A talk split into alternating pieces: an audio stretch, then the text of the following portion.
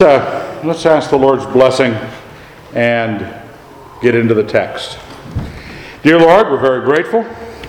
Thank you for all these kids. Thank you for the beautiful, pretty easy summer we've had. We thank you for Jamie's time in our body. We'd ask that you be with her. As she's off to the Far East. We'd ask that you would uh, bless the year ahead and bless our time in your word. In your Son's name, amen. Okay. I guess Jamie got away. She came back just to say goodbye. She had been through five, three or four operations on her feet last year, and she graduated already, but she hadn't been around because of the operations. So uh, she came to say goodbye and off to Cambodia, was it, David? Yes. She's off to Cambodia um, to teach English. Pretty neat. Okay, the sermon notes. As you could tell, it's Colossians. Now,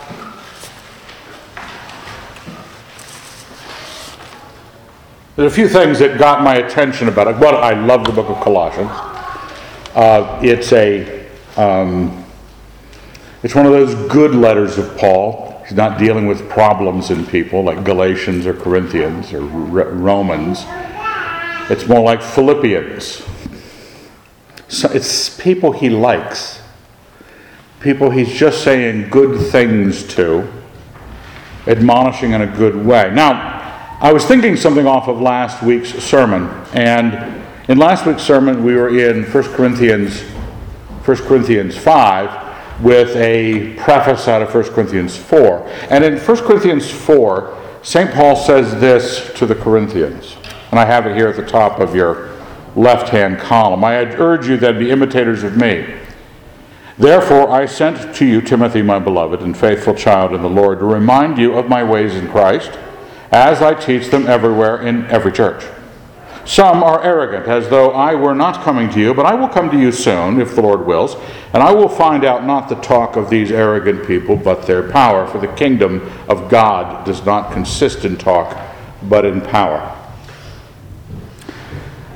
So what I was that was sitting on my mind. It was a great passage about what Christianity ought to be viewed as being, and, the, and St. Paul sort of drawing a line in the sand and saying, I'm willing to throw down against anybody who comes up, any arrogant individual who says that it's not what I teach, it's what they teach.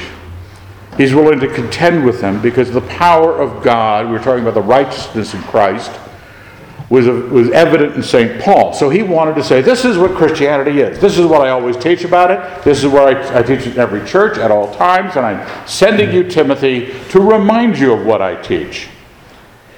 And as I was looking at Colossians, now we're in chapter 3, but I was looking at the, the uh, context, and the first verse, the first verse of uh, Colossians says, Paul, an apostle of Christ Jesus by the will of God, and Timothy, our brother. So it's one of those situations where St. Paul, writing to one of the all the churches, in tandem with the guy he sent to the Corinthians, is going to discuss the nature of the Christian life in Colossians. This is that one of that great moment where you get to look at Colossians and say, this is the teaching of the apostle. This is sort of the centerpiece. Timothy's heavily involved with it. This is one of the churches that's doing it well and correctly. And to take another view, as Paul says in 1 Corinthians, is arrogant. Now, when you, you have a choice, right? And I don't think we always identify the nature of our choices. We don't. Uh, Leslie and I were talking last night. It was one of those odd days at the big house where nobody came over. Because I hear there was a bachelor party and a bachelorette party, and consequently, all the usual suspects were involved, and not at our house. So we sat there and talked, and we were talking about how people will say things, Christians will say things to you, to you as a member of the clergy, as if they hadn't even thought why they would ever say something that awful, that self absorbed, or that divisive, or that angry, that annoyed. You go, do, do, you, do, you, do you know what you're saying? Do you know what? You know what? How you would have to define that? Would you define what you just said to me? What you had to be motivated by to say it? And then they just think of shooting the breeze with the pastor, and they're actually just going, I'm a life of sin. And they, because it's not immorality or drinking to excess or something like that, they, they think they're not in sin. They just think they're fellowshipping, and really they're admitting that they're an annoyed bastard. It helps to stop and think, what do I have to be to do this. If you are going to choose between the Apostle Paul's teaching and your teaching, the conceit has to be massive for you to choose you. I mean, if you think, I'm going to put together a roadmap for my life that I like better than the Lord Jesus Christ put together or his apostles put together, I'm going to, and then I'm going to read, you know, a, a, everything from Jordan Peterson to Stephen Hawking to R.C. Sproul and put together a life based on the guys, the, the apostles I picked. Because really, what that's what it comes down to. God picked his apostles. You just have to recognize them. You can go try and pick your apostles, the people that would teach you. But watch out for the conceit of your own, your own arrogance. It's not talk. It's not the fanciness of your ideas. It's not how smarty pants you can be. It is whether or not it has the power to save and the power to make righteous. So that's what we're dealing with in Colossians. This is the moment that he was hinting at, or the content he was hinting at in 1 Corinthians 4. Now, over on the right hand side, I have in italics past parts of Colossians I, I don't want to go through all. It's just such a rich book. It's got that great section in chapter 1 about the person of Christ, kind of a panegyric on who he is. But just before he goes into that in Colossians 1:13 he says, "He has delivered us from the dominion of darkness and transferred us to the kingdom of his beloved son, in whom we have redemption, the forgiveness of sins." If anything, Colossians, if you step back at 100 yards and look at it and you go, wow, this is about Jesus Christ. It is no surprise we are called Christians. It is no surprise that, that this is about the Son of God, who he was, what he taught, who he commissioned to go out and teach. What is it? I mean, have you ever been to a church that, like a real church, like a professional church? Um, and you sort of get the idea that, yeah, they, they called Christians even Jesus Christ in the name or, or the hymns or whatever else, but you got, sort of got the feeling that nothing is about Jesus Christ here, really. It's about programs or it's about paychecks or it's about or it's about turf wars or it's about even if they're doing good you know not you know, having all the awful little sins that Christians get themselves involved with, but that they get themselves involved with a ministry to the world that has nothing to do with Jesus Christ. Because with Jesus Christ, in whom we have redemption, the forgiveness of sins, he doesn't say, in whom we have healed the, Lord, the world's social issues, or in whom we have the best political avenue we could take as Christians. Now, it says, in whom we have redemption, the forgiveness of sins. Jesus Christ, if anything, it should be a positive swear word, you know, how we can, uh, you, you, know, you, you've, you've been around and maybe you've even done this yourself and you say, oops, probably shouldn't have done that. Something happens and you say, Jesus Christ, or Jesus H. Christ, if you're really moved. Or if you're godly, Judas Priest and we can say two biblical things without it being about God. And it's about a rock and roll band. It's, a, it's, sort of a, it's sort of a positive, it's a positive, almost a hallelujah for the believers. Jesus Christ. Stop and think about who Jesus Christ is to you. Because that's what he wants to do with the first two chapters of Colossians. He carries you through. He says that, that great, you know, he is the image of the invisible God, the firstborn of all creation. It's a wonderful section. It's not the altar call yet, Rona. Little sack of sin. She wanted she wanted her water. She wanted her water. Okay. I want you to pay attention. You're in the front row.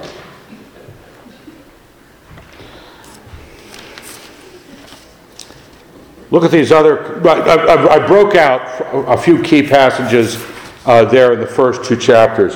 Verse 27 of chapter 1. To them God chose to make known how great among the Gentiles are the riches of the glory of this mystery, which is Christ in you, the hope of glory. Start to jot down in your little moleskin journal the redemption, the forgiveness of sins, Christ in me, the hope for the glory. Chapter 2, verse 2 the knowledge of God's mystery, of Christ, in whom are hid all the treasures of wisdom and knowledge. That's how you, you break it apart while you're reading it. So it just, just doesn't become a glaze of Bible terminology.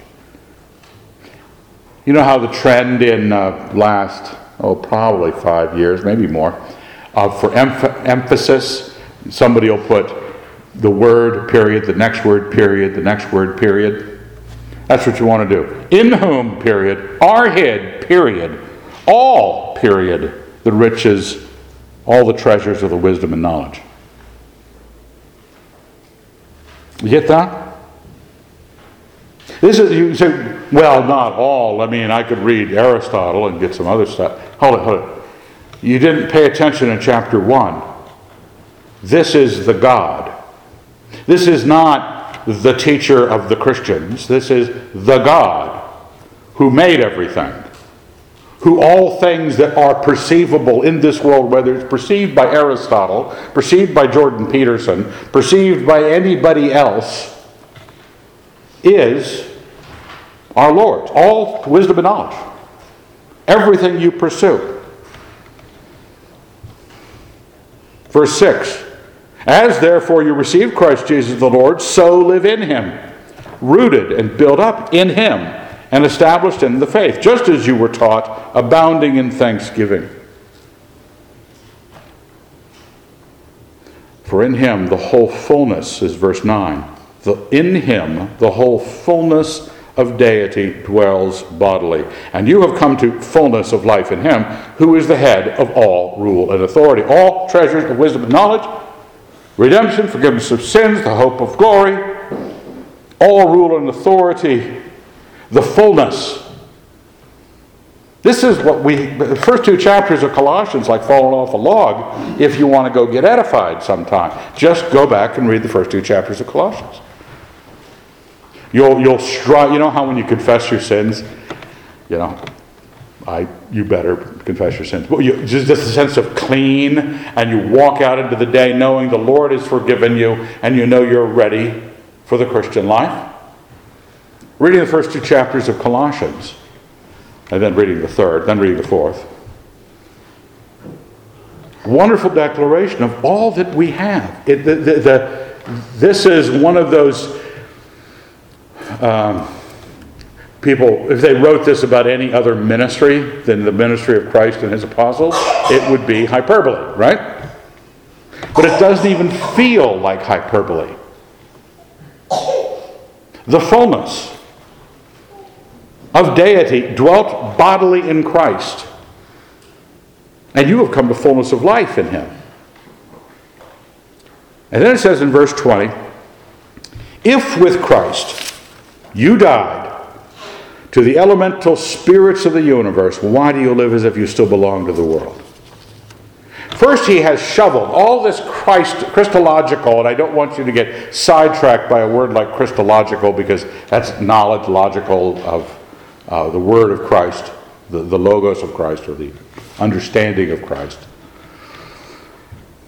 Because that takes you away from the person of Christ But whatever you have, Christologically, in your first two chapters, he comes to a close at the end of 2, in verse 20.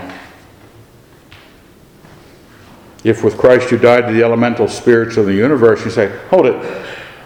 Eh, that sounds like an indicative question. You know, it's like, if, if it really, this really happened to you, if you died with Christ,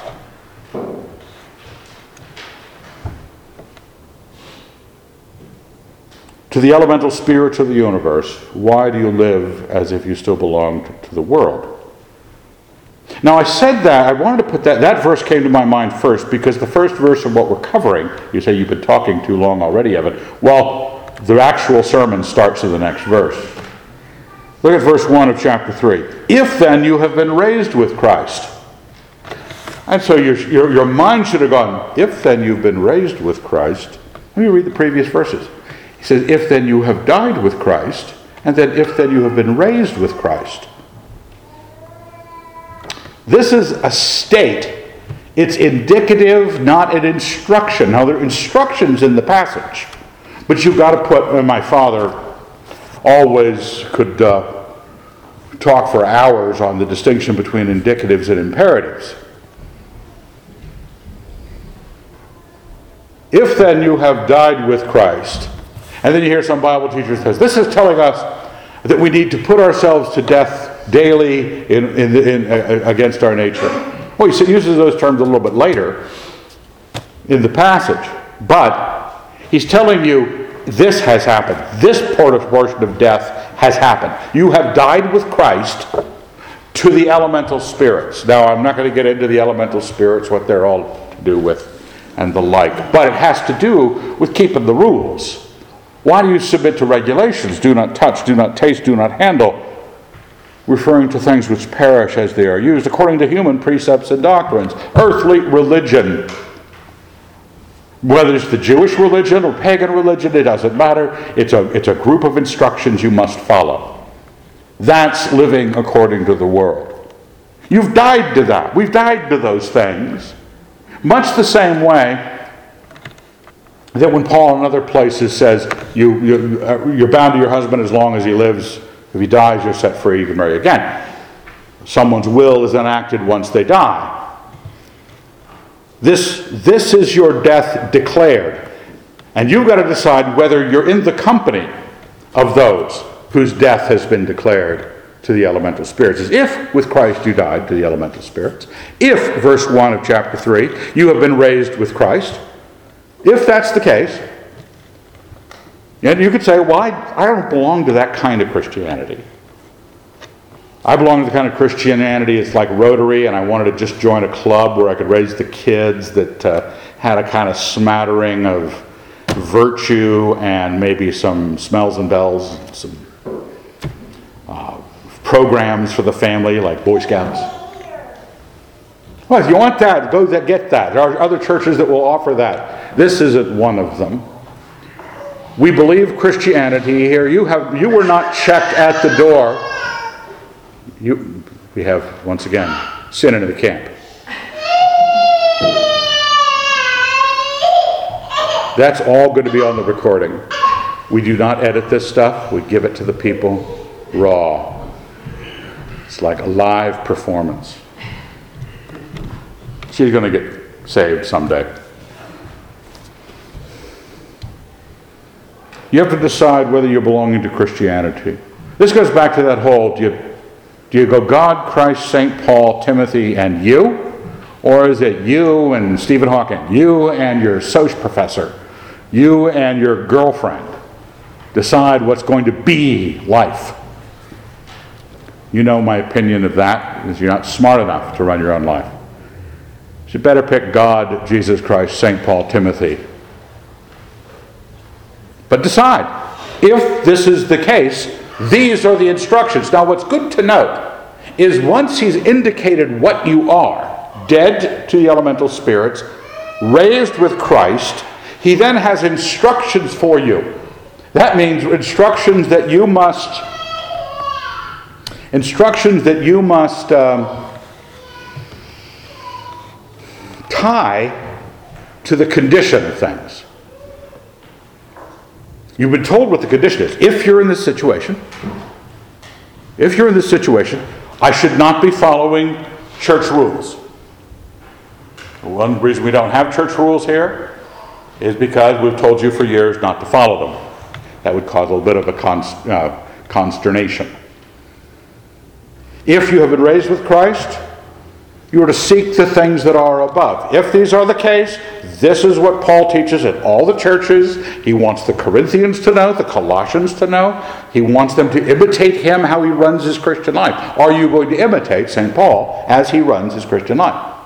He and Timothy.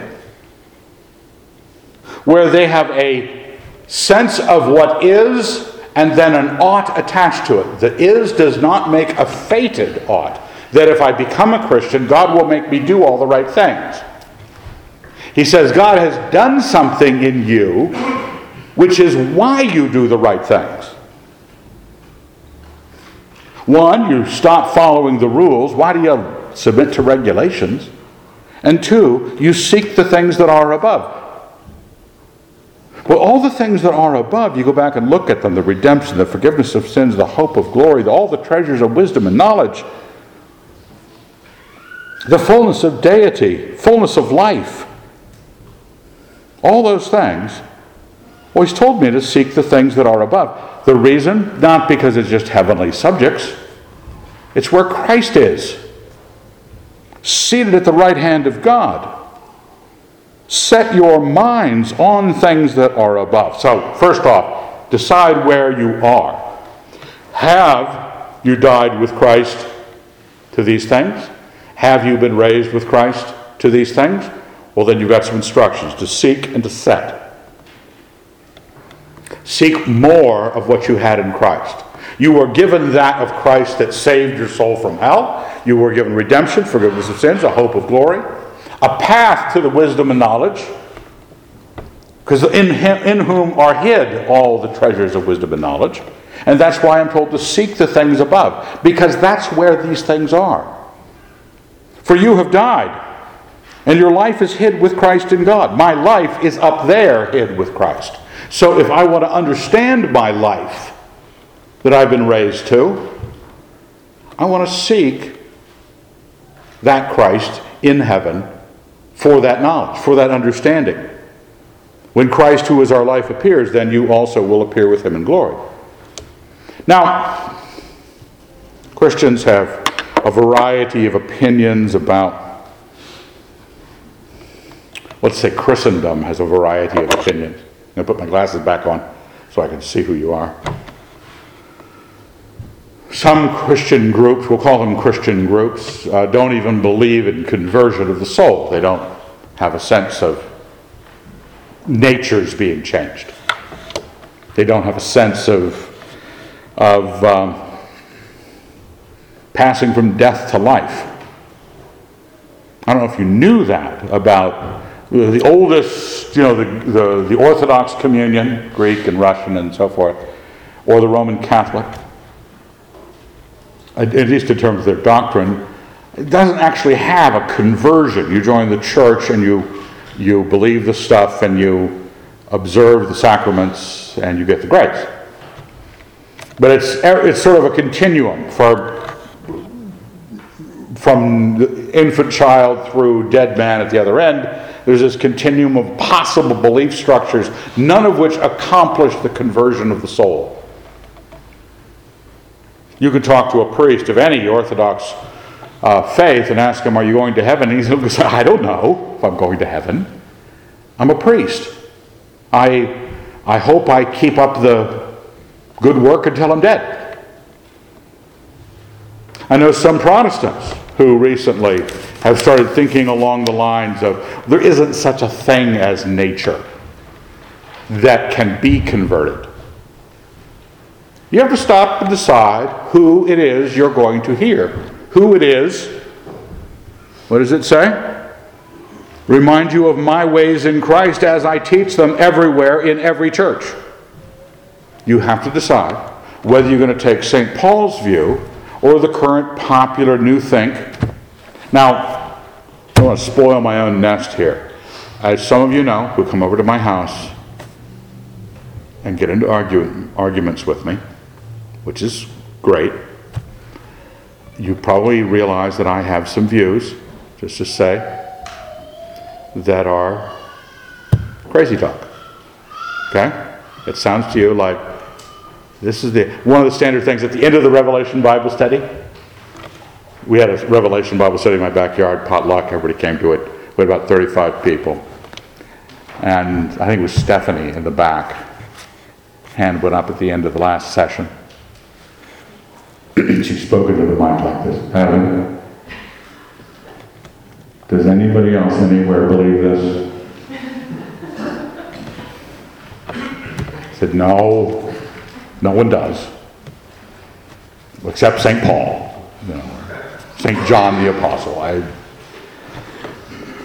you have, to, you have to look at this in all respects because who you got to be looking at who is teaching not something that's entertaining, not something that is trend conscious or makes you feel hipper than most. You gotta you gotta say who's teaching what the apostles say. There's that comment I think in John. I think it's in John. It's gonna be one of those moments when Andrew's gonna have to text me about where. Um,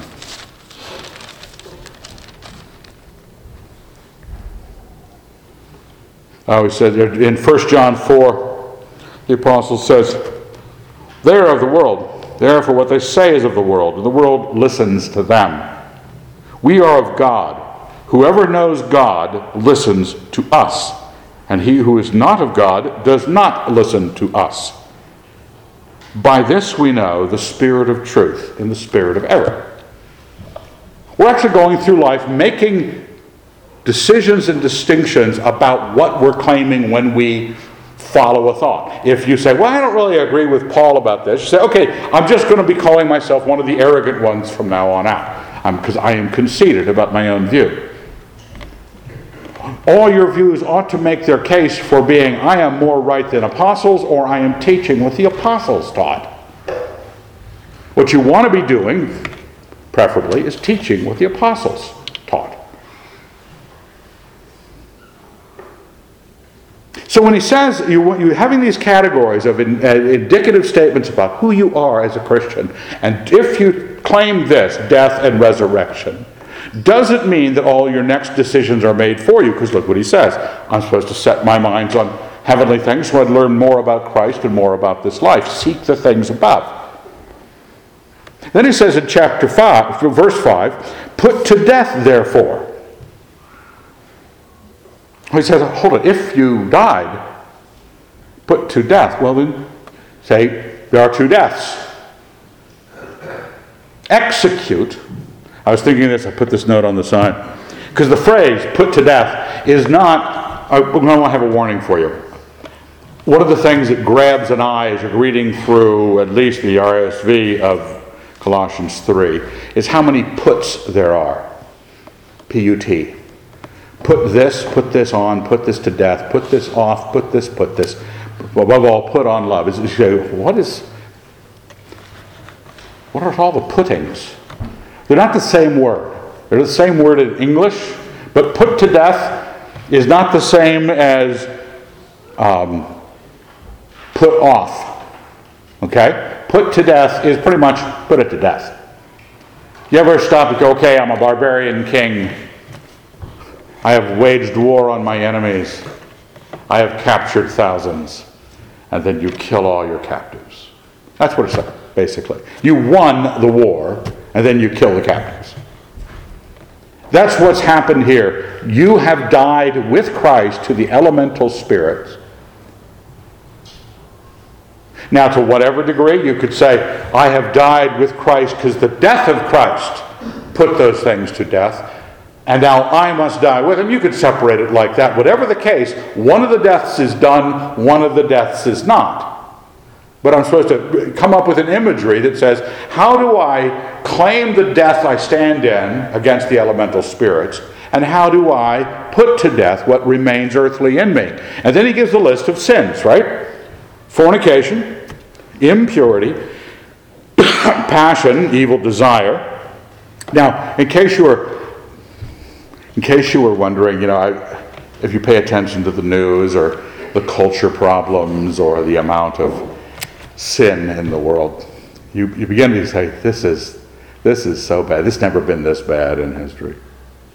Never been this bad. It used to be, you know, people would struggle with petty theft and maybe lying on interview forms. That for centuries, that's all they did that was wrong. Petty theft and falsifying a resume. But here today, San Francisco, you know, driving into the ground. The apostle seems to every time he lists sins goes, okay, let me get the sexual ones out of the way first because they're the biggies.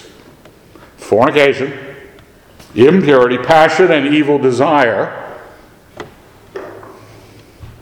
The place was awash with grave wickedness. It was the power of the world. This was Rome. This was glory. And won all the victories, all the battles, had God emperors. Great law pro, you know, system, which our laws are based on. Great engineering feats and slavery and sexual perversion in the media. Yes, they had media. Because they had popular novels and guess what? They were dirty. And yes, there were thousands. And they didn't have printing presses. You know what they had? Big rooms with people copying. So everyone could have a copy of something by, what's that guy's name? Go, not Ovid. Ovid. I was thinking, um, not uh, Petronius. You oh, yeah, pretty, pretty bad. Stuff that you can't make movies about, that sort of thing, no matter. So don't think the apostles were giving advice in a culture that was full of Ozzy and Harriet and, and decent, ungodly people. They were indecent, ungodly people. And we are, that's what's earthly, including covetousness, which is idolatry. On account of these, the wrath of God is coming. On account of that. God's judgment was coming, and that's what Paul said it was coming for the sins they had. In these you once walked when you lived in them. But now, put them all away. Say that. Put to death. Put them all away.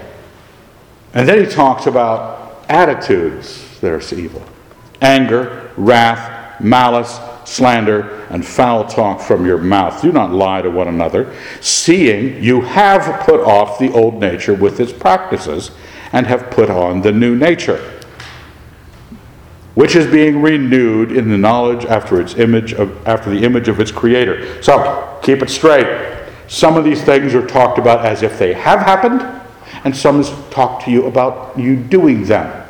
It says to put off or put to death certain things, put certain things away, seeing you have put off the old nature. Keep it straight. What is the case of your belief about your nature of things? Have I put, is my conversion to Christ, did I die with him and was I raised with him? Have I changed in nature to old to new nature? And then am I asked, standing in those things, to act in a certain accordance with it. Do not lie to one another, seeing you have put off the old nature. And it's being renewed, the new nature is being renewed in knowledge after the image of its creator. You are pointing to the heavens and looking to where Christ is, where he's seated above, where all treasures of wisdom and knowledge are held. Everything is there in Him, and I'm looking to grow the effect of this thing that has happened. Now, these other puts, put to death is just put to death. Put, um, put away is a concept of be, lay aside. Okay? Okay, say I, I play solitaire on my computer. It's amazing how automatic starting the next game is. You just can't stop. The wife calls you to come help in the kitchen. Can't stop. Got to start another game. I'll just be a second. I'll be done with this quickly. I better start another one. But I keep losing. Putting something aside. Laying something aside. It's a different concept than putting to death, laying aside. And then the other one is put on them. That's different. In our language, it said put and put. You know how the word love is often talked about in the Bible? And just go, okay, is it eros? Is it philia? Is it storge? Is it agape? You have to choose which it is. These are different concepts. Putting away is laying aside, deciding to put something down that you were holding, dealing with, letting it go. And putting on is getting dressed. When mother used to yell out, put on your shoes, right? Put those back on. Those of us who are married, us males, have very patiently, with godliness, waited as our wives, having tried to put on 17 different outfits and matching shoes, decided that they needed more. And we know that that's an old comic thing of women and their, you know, a guy could just walk by his closet and be dressed for the occasion. But women in this case are more the good example of what it means to put on. I'm doing a wedding this afternoon, one I didn't expect to do until a day ago, two days ago in my backyard. No, it's not a pregnancy thing. I was talking to the bride. I said, What's the deal? What's the drill? This is kind of informal, sudden. What, uh, what do you want me to wear? She says, I'm, I'm wearing a floor length dress. I said, Should I wear a suit? She said, Yes, you should wear a suit. Okay. It's good to know. Why? Because the bride thinks it's appropriate. I should wear it. Have you ever realized that when someone sends you an invitation and it says white tie, it probably came to the wrong address? It's not for you. You're an Idahoan who doesn't know what the phrase white tie means. You might have heard of black tie, you might have heard of that, but probably still not for you. You should probably turn down the invitation because you're not going to dress appropriately. You'll barely dress appropriately if it says formal, in which case you'll wear a sweater and maybe your dad's tie. Women seem to care a bit more, right? They understand. They know everything rises and falls in their acceptance in society, and society makes harsh, harsh judgments. If you're not wearing the right thing, well, the Lord wants you to wear the right thing too. Because you have died with Christ and have been raised with Him and have put off the old nature and have put on the new nature, and He's asking you to put on clothes that match the circumstance. Dress appropriately for the Christian life. And I don't mean a long enough skirt. I mean the heart of the believer. Because I'm putting off the things that are sin and bad attitudes, and I put on then, I mean, not skip over verse 11. Here there cannot be Jew and Greek and Jew, circumcised, uncircumcised, barbarian, Scythian, slave, free man, but Christ is all and in all. If I fall back into the world's view, I'm falling back into religious standards, rules, cultural demands that are put on me from whatever background I'm in. I'm in Christ. I am thinking, you know how Paul says a few times in Peter? Talks about women's modesty, and he says, I don't mean what you're wearing. Don't be thinking, when I say modesty, I want you to be thinking about what you're wearing. I want you to be thinking about good deeds that befit a woman who professes religion. We're about something else. We're not of earthly measurements. We look at Christ and we put on them, Christ is all and in all, put on them as God's chosen ones. Remember who you are. Dead in Christ, raised with Him, dead to the old nature, alive to the new nature. Holy and beloved, compassion, kindness, lowliness, meekness, and patience, forbearing one another. And if one has a complaint against another, forgiving each other. As the Lord has forgiven you, so you also must forgive. You want to go back and read that list? You say, well, I really wasn't planning on becoming impure and fornicating my way around the town, but I also, I'm American, and I wasn't planning on compassion, kindness, lowliness, meekness, and patience because that's not quite manly enough for me. Well, again, you arrogant bastard. Which is a pretty good beer. Which I first had, this has nothing to do with the sermon, at a t- teacher in service I was doing in Virginia. And uh, they gave a bottle of arrogant bastard. It's a porter or is it a stout? Oh. Gave it to a teacher there as an award because he was an arrogant bastard. He did not take it well, as arrogant bastards will often not do.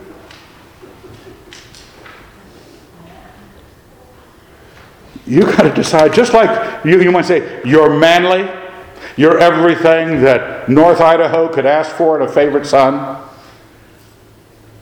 You're willing to fly the Confederate stars and bars off the back of your truck. You're a man.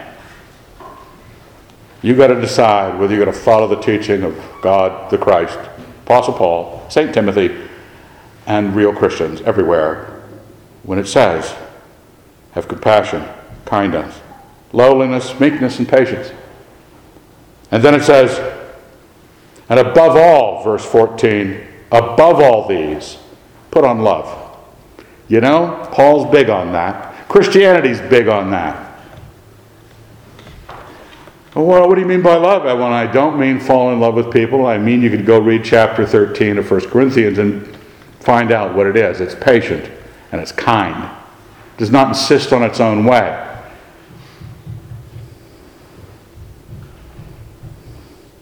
These are the things you dress in because you have been made like this. Your sin life, let's say you should you still sin sometimes. Your sin life is like you're a left handed person. Anybody here left handed? Okay, we can take them. Okay, all the godly, grab those two, throw them into the outer darkness. Now, let's say if the, these left handed people, you do know the word sinister means left, gauche means left. Say suddenly you were made right handed because God is good. You could also argue St. Paul might have been left handed because tried with Benjamin, but I digress. But say this is the illustration. You've always been left handed, you've written that funny, you know, sort of way that only cripples, right? And then suddenly you were dexterous, which means right. Dexter means right, sinister left.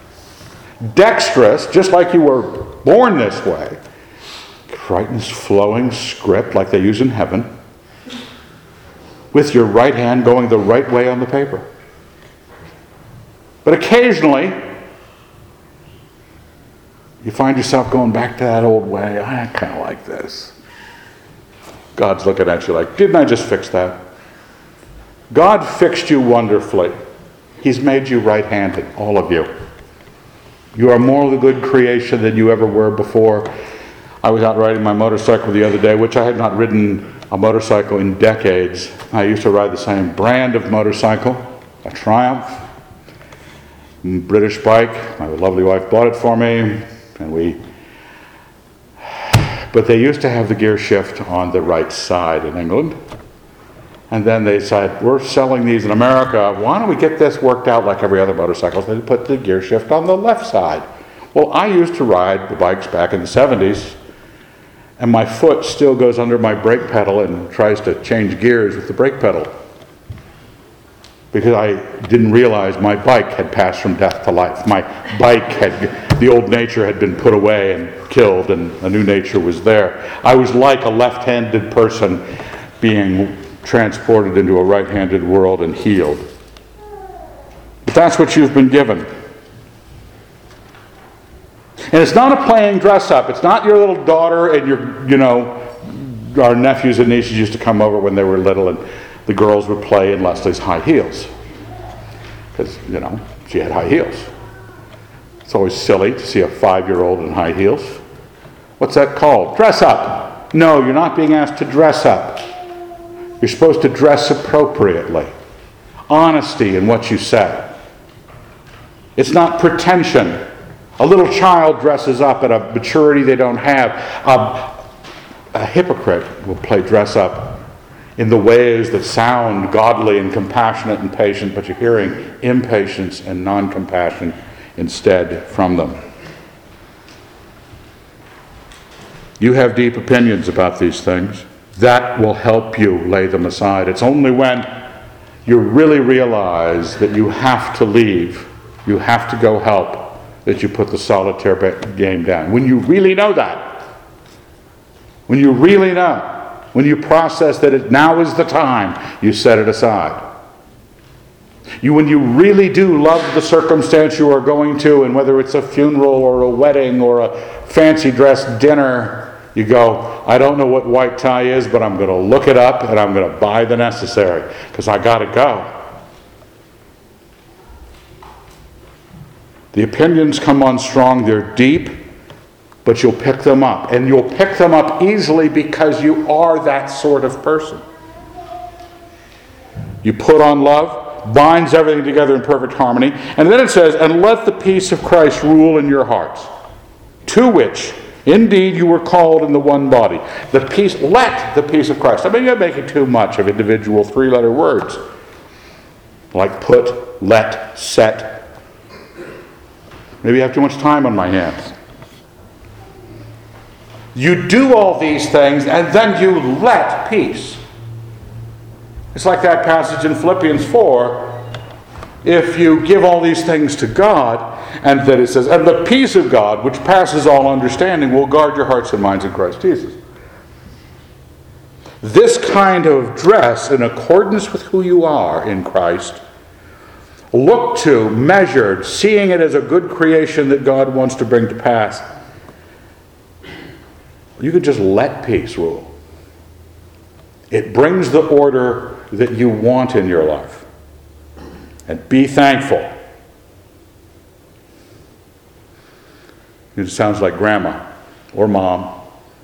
Thank your Uncle Sally, uh, Uncle Sally, Aunt Sally for the socks, Evan. Thank you, Aunt Sally, for the song. How long do we have to be told to thank the obvious? Someone gives you a gift, it's wrapped up in paper with a ribbon. You had to tear into it.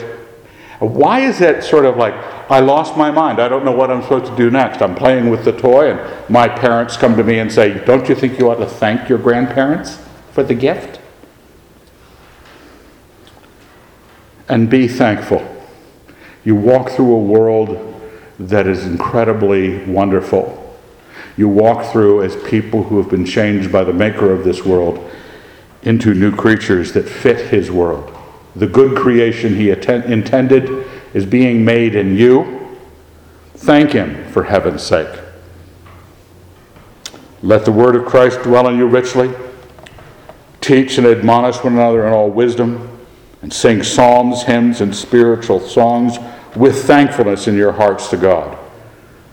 Maybe if you go back and start reading at the first of Colossians and go, This is it, this is the Christ. My life is the Christ. My death was in the Christ. My raising was in the Christ. My redemption was in the Christ. My hope of glory is in the Christ. All wisdom and knowledge is in the Christ. I think I probably ought to take a moment and thank Him. And I'm not only that, but I think I need to sing. I think I do. Because who, how can you express, especially writing left handed, such wonderful thoughts. You sing a hymn. And whatever you do, in word or deed, do everything in the name of the Lord Jesus, giving thanks to God the Father through him. Everything in the name of the Lord Jesus. That just doesn't mean in the name of Jesus Christ, amen. Do everything in the name of Jesus. We're, we're looking to him. We set our minds above where he is. You have a choice to begin with.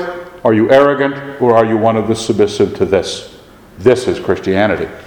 This is what it looks like. You could take this chapter and run Christianity till the end of time without a reference to anything theological outside of this. This is enough. Christ, the fullness of deity, all good things. Let's thank Him. So, let's thank Him. Dear Lord, we're grateful.